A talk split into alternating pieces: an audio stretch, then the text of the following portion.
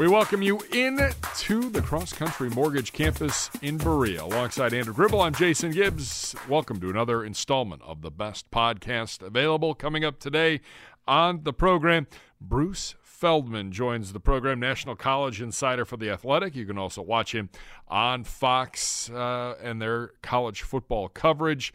Uh, he's got a new mock draft out. We did this with him last year, Gribs obviously a little bit different from a circumstance standpoint based on the uh, based on what we have in the first round, what we don't have in the first round, and should be a good one. Bruce's mock always a unique one in the fact that he gets all of his intel from the coaches that played against the kids that we're going to be getting uh, on draft night. Yeah, and it's interesting. I think we had to go into the interview letting Bruce know that he had to do a little bit more homework uh, for our questions because don't have a first round pick, so we're going to be asking about some some guys that you did not include in your in your first round mock. But yeah, it's it's always great insight and, and intel, and and uh, there's no one few people as sourced as Bruce Feldman is. And I think that that's what shows in his insight and his coverage. And I think it's why, you know, you've got the traditional people who do mock drafts and do a bunch of them, but Bruce usually does one or two and they, they come in with a different angle that you don't usually get. Yeah, we are just a couple weeks out from the 2022 NFL draft. A reminder the Browns do not have a pick on Thursday night. Uh, however, rounds two and three, they will have one pick on in the second round on Friday night and two picks in the third round. So Friday night will be a busy night, and that will lead, lead of course, into Saturday in rounds four, five, six, and seven. The Browns with a pick in every one of those, multiple picks in the seventh, no pick in the fifth round. However, Correct. so we have seven picks total as of now. That's always subject to change, as we've noticed here in the last couple weeks.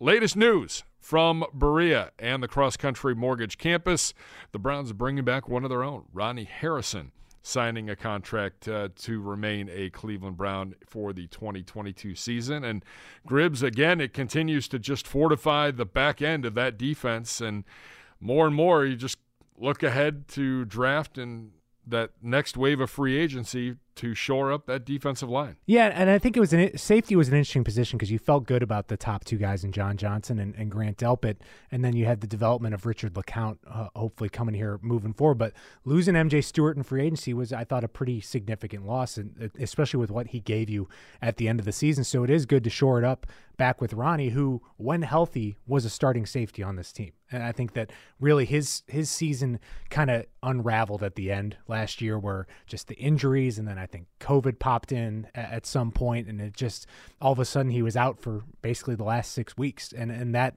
it just made you wonder if he was going to be back. But I think it's it's good that he's kind of going to come back on a in kind of a prove it situation. And again, when he's been healthy on this team, he and and locked in, he's been a very good player. And I think you saw that the moment the Browns traded for him in, in 2020, he made an immediate impact on that defense. And I, I think now it's just about staying healthy, uh, finding his niche as, as one of those top three safeties on the defense, and clearly a, a talented guy that that I think has some some good football ahead of him. Yeah, I mean, there's no question he was around the ball a lot, yeah. making plays and creating turnovers, which is what this defense will need again in 2022 to set up this high profile offense. Yeah, and he's a guy that can do kind of both safety positions if you need him to, but I think he you want him most on the inside. He's a hard hitter, uh, dynamic with the ball in his hands. We saw him have the pick six in 2020 against the Colts. It's just the injury bug has bit him the last couple years at, at some inopportune times. But again, a guy that when you look at him on the field, an incredible athlete can do a lot, and I think that they can they can find spots in this defense for where he can make an impact out there. In one of the more bizarre plays from 2021, I totally forgot in, in, in doing the research and getting ready for the show that he was ejected from that Week One game against yeah, Kansas City very early. For yeah, kind of questionable and uh, but there's no question uh, the kid's heart is there and his ability to make plays. You and just got to stay healthy. I think of the other fluke thing in 2020, the his homecoming in Jacksonville, injured on the first play. I mean, it's just it was real, just some some bad luck, it's some bad injury luck. I think even in that in the game that he had the pick six, he exited later with a, a concussion. So it, it, there's just been when you're playing that defensive back and you play kind of the high flying style that he does, you're gonna get get banged up here and there. And I, I think for him, it, the the focus just be staying healthy, getting on the field, and, and getting better. This will be his third year in the Joe Wood scheme, so he'll be comfortable with what he's being asked to do. So again, you're, you're looking pretty good at linebacker. your corner situation is is good, and your the back end in your safety room. But right now, you, you need a few more guys to team up with number 95 on that defensive line. So uh, defensively, you're looking pretty good for the 2022 season. Offensively, I think we all know. Um, got to get another body or two in there on the wide receiver side of things. And, you know, what's become just as big a need right now might, uh, again, you've mentioned it from the beginning when we started this tight end. Yeah. Is still a position of need here as we work towards the draft. Yeah, as of now, I think you just have two players rostered at that position, and, and Dave Njoku and Harrison Bryant. Uh, I think that it, clearly you want to get a few more out there. Maybe this team is not going to be using as many tight ends as in the past with the change of quarterback. Maybe you're you're going a little bit uh, different schematically, but at the same time, you need more than two. And I, I think that the way Kevin Stefanski values tight ends, I think it's going to be something where I think that people need to maybe start talking more about tight ends in the draft because I think that the Harrison Bryant one a couple years ago seemingly came out of nowhere because it was right after the Austin Hooper signing. Now this is a pretty deep deep draft with tight ends, especially on day two, uh, you can get someone that can maybe make.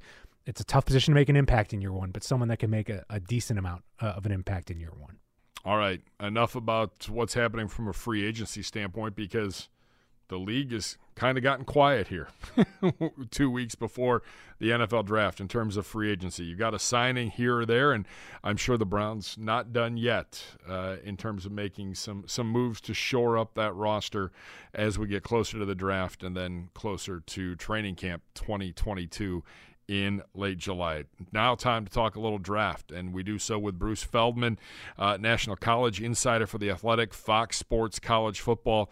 Uh, we talk about the wide receiver group, defensive tackles, defensive ends, tight ends, the guys that could be on the Browns' radar. We talk about positions and, what the coaches have said uh, are some of the stronger positions that are coming out in this year's draft. Have a watch and have a listen. Here on the best podcast available, presented by Cross Country Mortgage, Jason Gibbs Andrew Gribble, joined now by National College Insider for the Athletic and Fox Sports reporter covering college football, one of the gurus when it comes to covering college football. Bruce Feldman joins us this week on the best podcast available. Bruce, appreciate a few minutes of your time. I know you have worked with one Andrew Gribble in the past. Any fun little stories that you'd like to get out?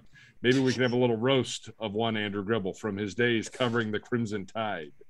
Uh, I am going to hold off and refrain from from taking any shots, especially with Andrew in that light as he's in right now. It's just like it looks like it's shining over his shoulder. So I will take the high road. Uh, well played by you. Uh, your 2022 mock draft is out now, and it, it's a, a deep analysis on the top prospects from the guys who know them best, the coaches who who face them. And this was a fun exercise. We had you on last year. It was one of our best podcasts of the off season and one of our most fun. And again, your mock draft is out this year and out last week, matter of fact. And just a great read, a lot of great insight. My first question to you in putting this together is how do you balance the positive comments with the negative comments because you don't want to kill a guy's draft stock necessarily. But eh, how do you balance if maybe things are a little more negative than they are positive?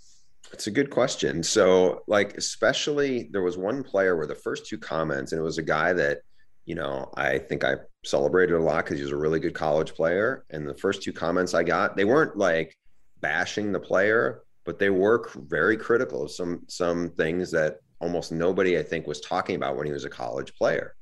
And I was like, I know I'm trying to get at least three comments or talk to three sources about every player. But the first two were like somebody had said, you know, I'm not surprised people look at him as a first round pick, but I'm I've heard people think he's a top five pick. I'm not seeing that, you know, that kind of thing. And the second coach was kind of similar to that and then so you talk to a couple more people and it's not like you're kind of keeping turnover and rocks to waiting to find something you like but you're just trying to get as complete a picture as possible and what i really love about this format isn't so much that it's like a mock draft but really what i'm trying to do is you know, if your team ends up with one of these players, this should be a really invaluable resource to go, okay, what are we actually getting? Because there's lots of good intel on mock drafts and draft analysis. But what I set it out set out to do with this is really talk to the coaches who've played these players in college because not only they studied them on film, but then they know what they're doing when they're trying to play against these players. It's not like, oh, I watched it on film and, you know, it's not to say that scouts or people don't have a great feel for what a player is doing, but it's a little different when you know, hey, we're running this because of that guy and how they respond to it. And so that I feel like gives you a different picture, maybe a different perspective. So that was part of how I kind of came about it. And then in the context of it, you know, look, look, maybe in the NFL, this particular player is is Kyle Hamilton, who the first couple comments weren't glowing because they worried can he cover a slot? You know, how is he tackling in space um, with smaller, quicker guys? Well, in the NFL, maybe he's not going to be covering slots. Maybe he's really, if he's in coverage, maybe it's going to be on tight ends, and and that's more the bulk of it. So I think it's a little different of like what is going to be the ask when he goes to the NFL. Bruce, I think the most intriguing thing about your mock draft and is kind of the and how this pertains to the Browns is there's a run on quarterbacks at the end of that first round with Malik Willis, Desmond Ridder, um, Matt Corral. What what how how do you see that shaping up and with a lot of teams that are of the Browns' interest maybe loading up at that position and setting things up for day two? Yeah, I think it'll be interesting because you know those four, with you add Kenny Pickett, who I have going earlier, um, and then you could probably throw Sam Howell from North Carolina in there. I think there is, to me, this is not, this is not revolutionary to say this because a lot of people said this. This is a very underwhelming quarterback crop, and I think if you if you really desperately need one who's going to come in and compete for a starting job and ultimately play right away, it's very risky. I mean, Malik Willis has a big arm and he runs well, but he came from he's coming out of Hugh Freeze's system, which is RPO heavy and it's not as complicated. And I think you also have a guy who he's at Liberty, but then when they played some better teams, he struggled. And I think the concern is how quickly can he transition to the NFL? In Matt Corral, you have a guy who has a you know really quick release and runs well, and he's tough, but he's also not a big guy. You wonder how durable he's going to be if he's going to try to play like a linebacker in the NFL. Will he hold up? You also worry. And I, when I went to the combine, talked to some NFL coaches who'd met with him, was do we think because we know he's had kind of a bumpy path uh, and he's come from it come out of it but do we think he's going to be able to lead men who have families and, and be the kind of face of a franchise right now. And so i think what you what you're looking at with some guys is how ready are they if you need them to play now or a year from now as opposed to like hey you can develop behind somebody. There's less pressure because you are a second round pick or maybe you're the end of the first round as opposed to you know, we're going to take you in the top 10, you know, then there's a different level of expectations on somebody. So, you know, I don't know, maybe sit there and say, hey, we can get Sam Howell mid to late second round. And we know that he's had his moments, but there's, you know, a little bit of, and I, I, know people compare him to Baker in part because he's similar stature. And I think he actually looks a little Baker. Their personalities are way different, having been around both. But you know, maybe there's just I, I feel like there's just less pressure if you're taking somebody in the second round than if you're the first round quarterback. Bruce Feldman's mock draft is out now at the Athletic. He's their national college insider. Also covers the game uh, for Fox Sports. Bruce, Kenny Pickett's hands, overblown story, legit concern from any of the people that you've talked to. I think it's a little overblown. Um, you know, we've seen quarterbacks who Logan Thomas, when he was a quarterback, had enormous hands. Uh, Johnny, you guys remember him? Johnny has big hands. Um, you know, Joe Burrow doesn't have very big hands. Joe Burrow plays in a cold place, you know, so I think it's a little, I think it's a little overblown.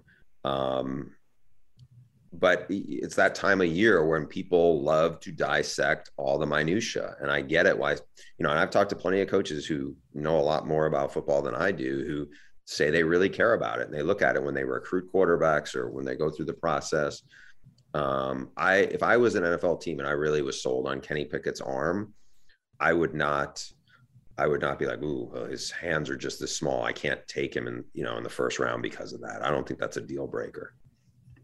Bruce, the last few years, the Browns in the second round have seemed to get guys that came into the year, or even came into the draft. Everyone talking about them as first round players, whether it's Jeremiah Owusu-Koramoah, Grant Delpit, Greedy Williams, guys like that. Is there might be putting you on the spot? Is there anyone that fits in the mold of guys who may have entered this conversation as first rounders that now you're hearing are looking like second round kind of guys? I don't know where like does Jahan Dotson fall out of the first round? He plays bigger than he is. His size isn't great, but he plays bigger. He is a home run threat. And you have in the first round already, you have the two receivers from Ohio State, Garrett Wilson and Chris Olave. You have Drake London, who's the biggest receiver of the high level guys. And then you have Jameson Williams, who was, you know, an explosive receiver from Alabama coming off an injury.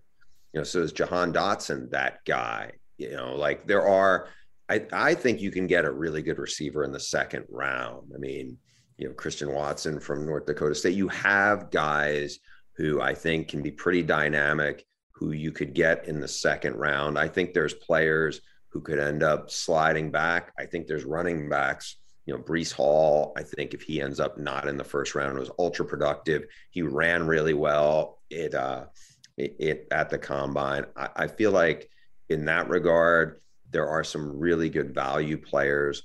Then there's a guy like a Boye Mafe. He was on my freaks list. He is a really explosive athlete, and he played in a pretty simple scheme at Minnesota.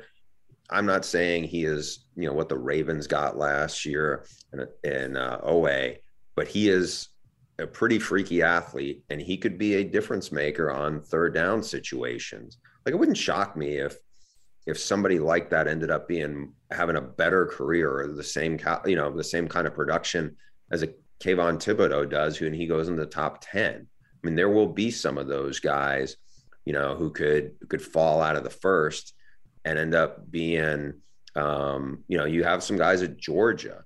You know, it was obviously talked a lot about Quay Walker, but there's other guys there who could you know, who are explosive athletes who played at a high level who could end up being really good players in the second round. Edge, wide receiver, other. In terms of your research, what do you come across as seeing as the biggest position of strength in this draft? I think it's probably receiver. I don't think there's Ja'Marr Chase in there, but there's really good receivers at the high level. And I just feel like there's a depth of them that you can get. I think there will be first round production out of some second round guys.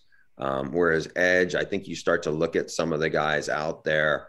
Um, I think there's some sneaky good linebackers in there. Like there's a linebacker from from Nebraska, JoJo Domann. I think he could be like Pete Werner, you know, kind of player where he can play for 10 years and maybe he's a third round pick. Chad Muma from Wyoming is a big time playmaker. I think he can be a really productive NFL player for a long time. And I think those guys may end up um, you know, like there are guys, uh, you know, Leo Chenal from Wyoming, super explosive athlete. He's a 250 pound linebacker who can get after people I think if those guys end up at some point in the third round, I think you're going to see really, you know, Damone Clark, who may not be able to play because of injury at LSU, had a huge year, really blossomed this year, and when everything else was, you know, he had three different defensive coordinators in the last three years. Damone Clark is a first round kind of athlete, and he, you know, whether he can play this year or not, two years from now, Damone Clark might be a starting NFL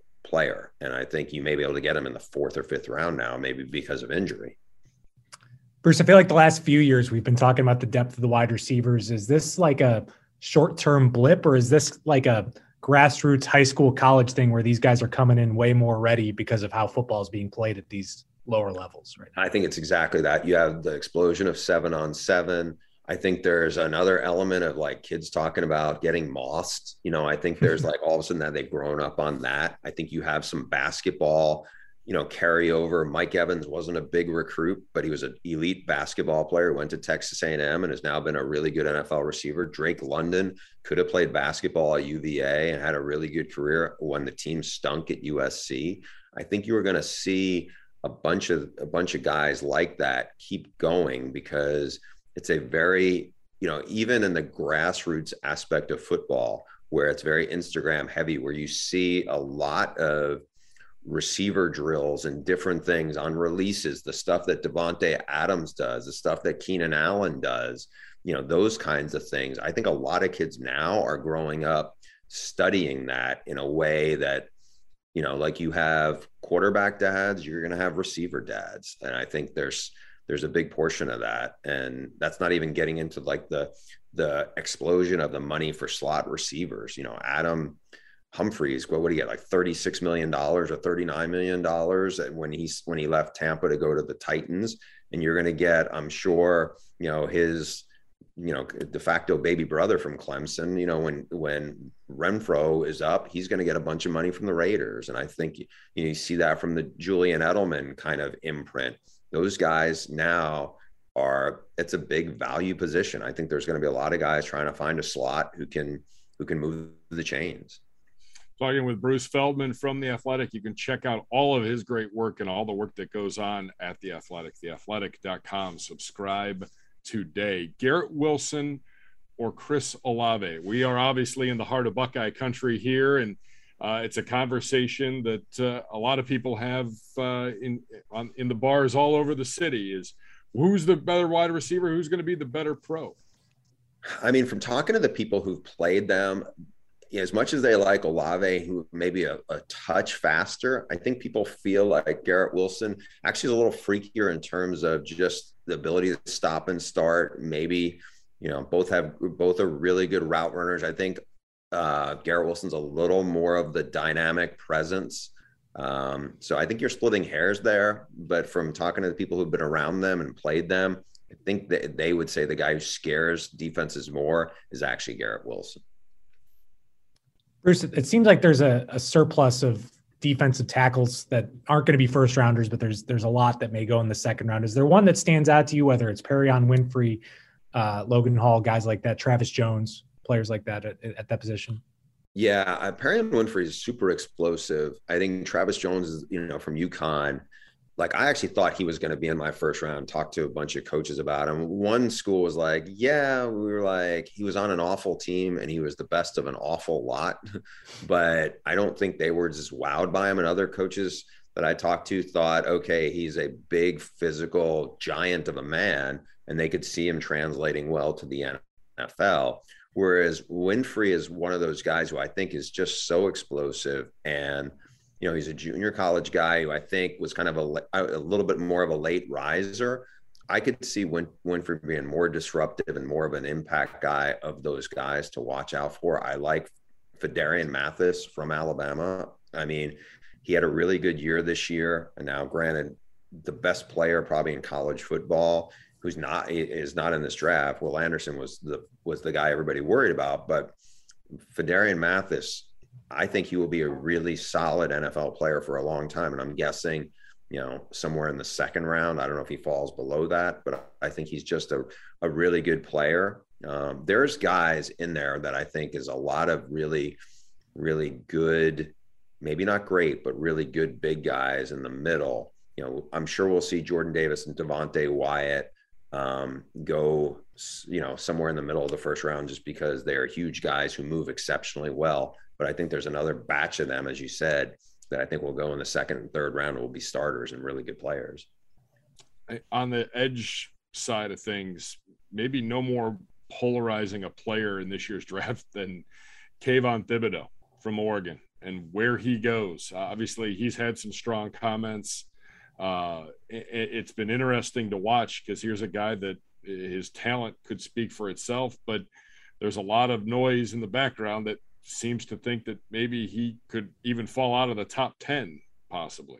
Yeah, I have him going late. I think I have him going eighth to the Falcons. I think the concerns with him, as you said, you know, lots of outside interest. Nobody thinks he's a bad kid, but lots of outside interest where it's like, how committed to football is he? And that in itself is fine. But the chatter that picks up more steam is when you talk to these coaches who are like, he plays in spurts. He disappeared in a bunch of games where you thought he should have been dominant. And when you couple those two things together, it's a concern. Now he has great get off. He came out of high school as the number one overall recruit, so he's had a lot of buzz. The the other thing is, and knowing that you know you guys are the Browns, so we got Myles Garrett. He's not Myles Garrett athletically, and he's smaller. You got Jadeveon Clowney, who has had a very up and down. Like there were times when Jadeveon Clowney was sophomore at South Carolina, he was Superman. But then, you know, he hasn't had that NFL career. And Jadeveon Clowney's a much bigger dude than than Kayvon Thibodeaux. You know, I mean, uh, I don't want to compare him to, you know, the Falcons had a first round pick who was with the Browns last year, who was explosive edge guy from the Pac 12. But like there'll be flashes, but you need to see more, right? I don't think he's I don't think he's Myles Garrett. I don't think he is one of the Bosa's. I don't think he, you know, he's a 254 pound guy. Is he going to be 265 a year or two from now? And yeah, he has a great get off, but I I think I'm interested to see how it goes. I mean, I think from everybody I talk to, they like him. They're a little they're a little leery of what his NFL future is going to be like. And Bruce, I'll just follow up on that, like just about the position as a whole. It seems like if it's like beyond a top 20 selection, there's always like some uneasiness with edge rushers. Like you just don't know. Like what's the what's the reason why projections are so tough with that position uh, compared to others? Yeah, I think some of it is there's a boomer bust factor. I mean, a guy, I'll use this example. So you know, uh, Marcus Davenport, very opposite of Thibodeaux in that he went to UTSA. There was really no buzz about him when he was coming up. A long, really, you know, six, seven guy who moves really well for that frame. But, you know, he's been banged up a little bit. He has, he's shown flashes, but it's not like we're talking about Cam Jordan on the other side where you're, you're talking about a 16 sack guy or whatever. And I think it's just hard to project I think for certain guys, oh, this guy's got a motor. Oh, yeah, he has a motor, but is he going to be a a dominant player athletically, or is he going to you know clean up on crumbs? You know, depending on what's on the other side, right? You know, we've seen guys who were maybe not high level college players, and then they flourish in the NFL. Trey Hendrickson, another guy who came from the Saints, you know, played at FAU, has been a really really productive player, and I think it's just hard to see. Well, where does the where does quote the motor go and is that going to be enough to be a high level NFL edge rusher where you're really going to be a difference maker as opposed to you're going to get seven sacks as a situational guy? But is that the value we're talking about? You know, I mean, I mean, there's a big difference between like dominant guys and who they're around, right? You know, like Leonard Floyd got to be a lot better player when he came out here with with the Rams. Of course, you know, look who everybody had to deal with. They had to deal with number 99. So I think sometimes those things you know add into what can make a guy you know get let the light came on for him. Well the light probably came on for him because like everybody's scared to death of the other guy you know somebody else that they were having a game plan for. Bruce i'll get you out of here on this. And obviously it's been a, a pretty busy off season for our football team. In doing so uh, we have a new quarterback in deshaun watson. What can you tell us about deshaun the player that you covered when he was at clemson I mean, as a on as a player on the field, he was a program changer. You know, in in regard for Clemson, you think about it in this way: like maybe five years before he got there, they took a five star quarterback, Tajh Boyd, who was a really good player, and he elevated them to be to go from being kind of underwhelming or you know inconsistent to be a very good team, and they got to like they took a big step, and then they got a little better, and then then when Deshaun was there and they had pieces around him, they certainly had really good defensive line. But like, I think that was like they went took it to another level. He was just a, I think he was a very good fit in that system. And I think he really elevated that program because after that, then then Trevor Lawrence came in and the talent continued. Like what's crazy is like Clemson has recruited obviously well, but it's not like Clemson was recruiting on the star power that Georgia and Alabama have been. You know, they were getting top 12 classes. Maybe once it was top four, and then another time it'd be number 14. Whereas Georgia, Alabama, they were getting, they're stacking cordwood of number one or number two ranked classes, and everybody's a five star. And so I think what you had in that quarterback was a guy who I think a lot of people would look back going, wow, with his career, um, you're surprised he didn't end up winning a Heisman. You know, and I think back then, I remember that one of the things that, you know, was a knock on him was that there were the picks, you know, and I think it was because he was giving his guys a chance to make plays, and sometimes the defense made the plays. but he ultimately, you know, took them to a place that I think a lot of people didn't think they could go. And to Dabo Swinney's credit and that staff's credit and those players, they were able to sustain it and kind of build off it. But um, I mean, you know, he was a great college quarterback. I don't think anybody is surprised was surprised that he went on and had a you know had a lot of success in his game translated well when he was in Houston either because you know he was really good against Alabama when you know it's one thing to be really good in the ACC I think when you talk to coaches they're like yeah the ACC relative to the rest of the Power 5 isn't great especially when Clemson's the heavyweight and Miami and Florida State are spinning their wheels especially at that time Miami was Florida State was it was almost like Florida State was was good. And then after Jameis left, then they started to really backslide fast. Whereas Clemson, um, you know, it just wasn't a great league. But to do it in the playoff the way he did, I think that opened up a lot of eyes. Bruce Feldman, can't thank you enough for your time. Make sure you check out his mock draft today. Insight from the coaches that played against all these guys whose names are going to be called here on April 28th, April 29th and April 30th. Keep up the great work. Hopefully, you get a little R and R here before we know it. College football is going to be back. The NFL is going to be back, and the the madness will in, will ensue yet again. Follow him on Twitter at Bruce Feldman CFB. Read his work at theathletic.com. Bruce, appreciate the time. Continued success, sir. My pleasure. Thanks, guys. Thanks to Bruce Feldman from The Athletic and from Fox Sports for a few minutes of his time. Uh, Gribbs, you mentioned it, one of the best in the business, a guy that uh, I know you've worked with in the past, uh, especially your time in college football, and uh, offered a lot of good insight. again, it, it's tough talking mock drafts. It's tough talking about draft when you don't pick till number 44, and a lot of things could happen. But uh, there's a lot of positions uh, of interest and a lot of guys at those positions that we uh, that we need here. Yeah, and as I mentioned in the interview, it it seems like the Browns the last few years have gotten a guy in the second round that had always been mocked in the first round. I mean, we remember the stunner. I think last year's was probably the most stunning, getting uh, Jeremiah at, in the middle of the second round.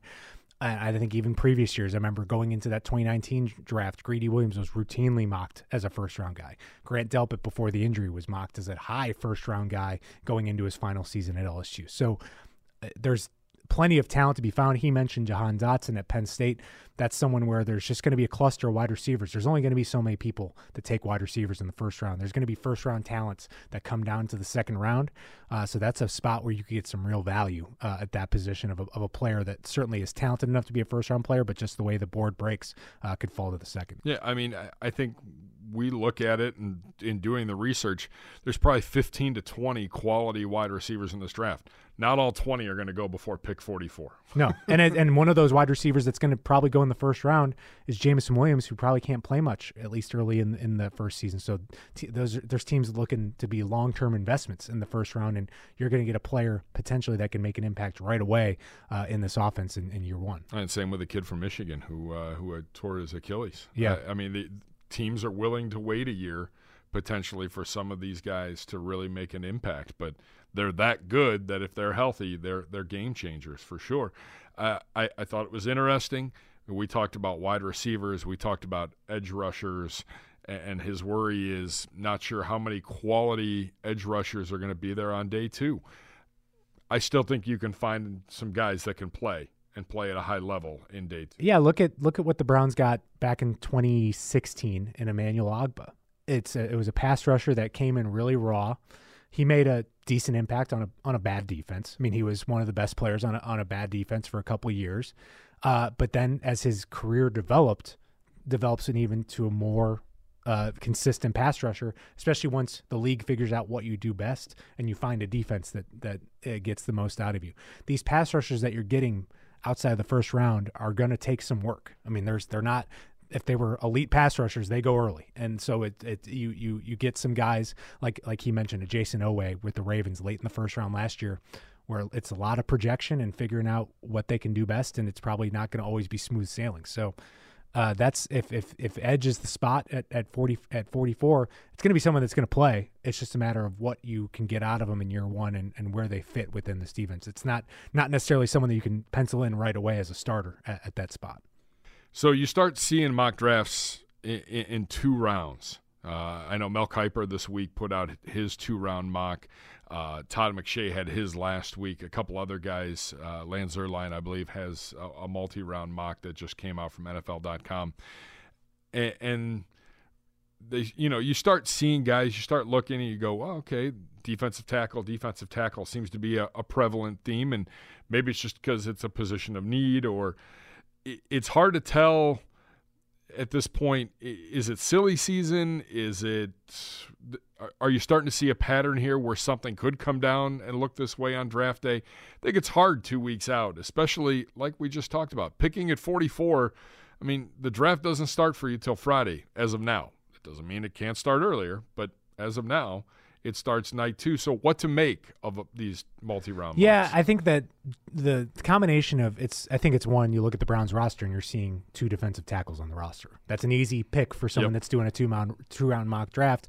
The second thing is you've really only got one defensive tackle that is locked in as like a first round guy, and it seems like there's like a surplus of defensive tackles that fit in as top 50 to 55 players overall in the draft that are going to fall in that kind of range that the Browns are in. Guys like uh, Travis Jones out of UConn, Perrion Winfrey out of out of Oklahoma. It's just kind of the need meets meets uh, draft level, and I think that's why it's the easiest. I think that and wide receiver are probably the two easiest ones to project with the Browns right now at, at in, in, the second round. All right, that's a look at the mock draft uh, mayhem two weeks out from the 2022 NFL draft. Uh, next week, the kids are back in school voluntarily as organized team activities, otherwise known as OTAs, begin. And the first session of these OTAs begins next week. Gribbs players going to report Monday, Tuesday, somewhere in there, uh, and then get down to business again. It is voluntary, so we'll see who comes and who doesn't. But what can we expect in this first session here? I mean, this is just your straight up working out. Uh, so yeah. Uh, footballs are not involved. I mean, this is getting the guys together, getting them in the strength program, getting everyone kind of on the same page, and you, you kind of slowly, methodically work your way all the way to veteran mini camp in mid June. So this is the first traditional uh, off-season workout program that Kevin Stefanski will experience. First one that the team will have experienced since 2019. Uh, so it'll be interesting to see the turnout. First off, you're you're probably expecting most of the guys to be back here in some capacity, at least uh, for that first week. At least, yeah, and, and yeah. in and out potentially for some guys, but uh, ultimately, you, you, you, it's just getting the team together, getting some bonding going. You got a new quarterback, you've got some new players.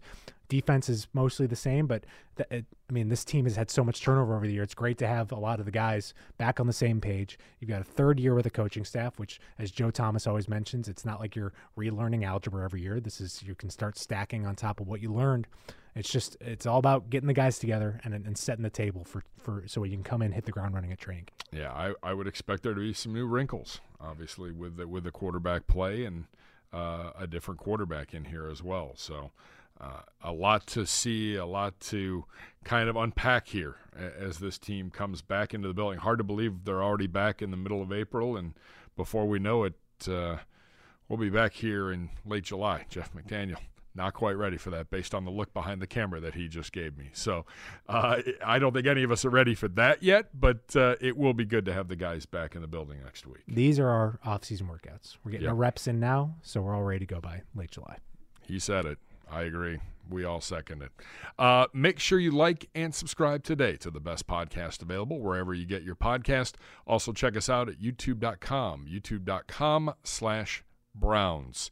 Thanks to Bruce Feldman for his time. Thanks to Jeff McDaniel for all of his hard work. Andrew Gribble and I are back with you next week. Uh, we'll start to look at that first week of OTAs, and we continue to inch closer to the 2022 NFL Draft. For Andrew Gribble, I'm Jason Gibbs. Thanks for watching. Thanks for listening to the best podcast available presented by Cross Country Mortgage.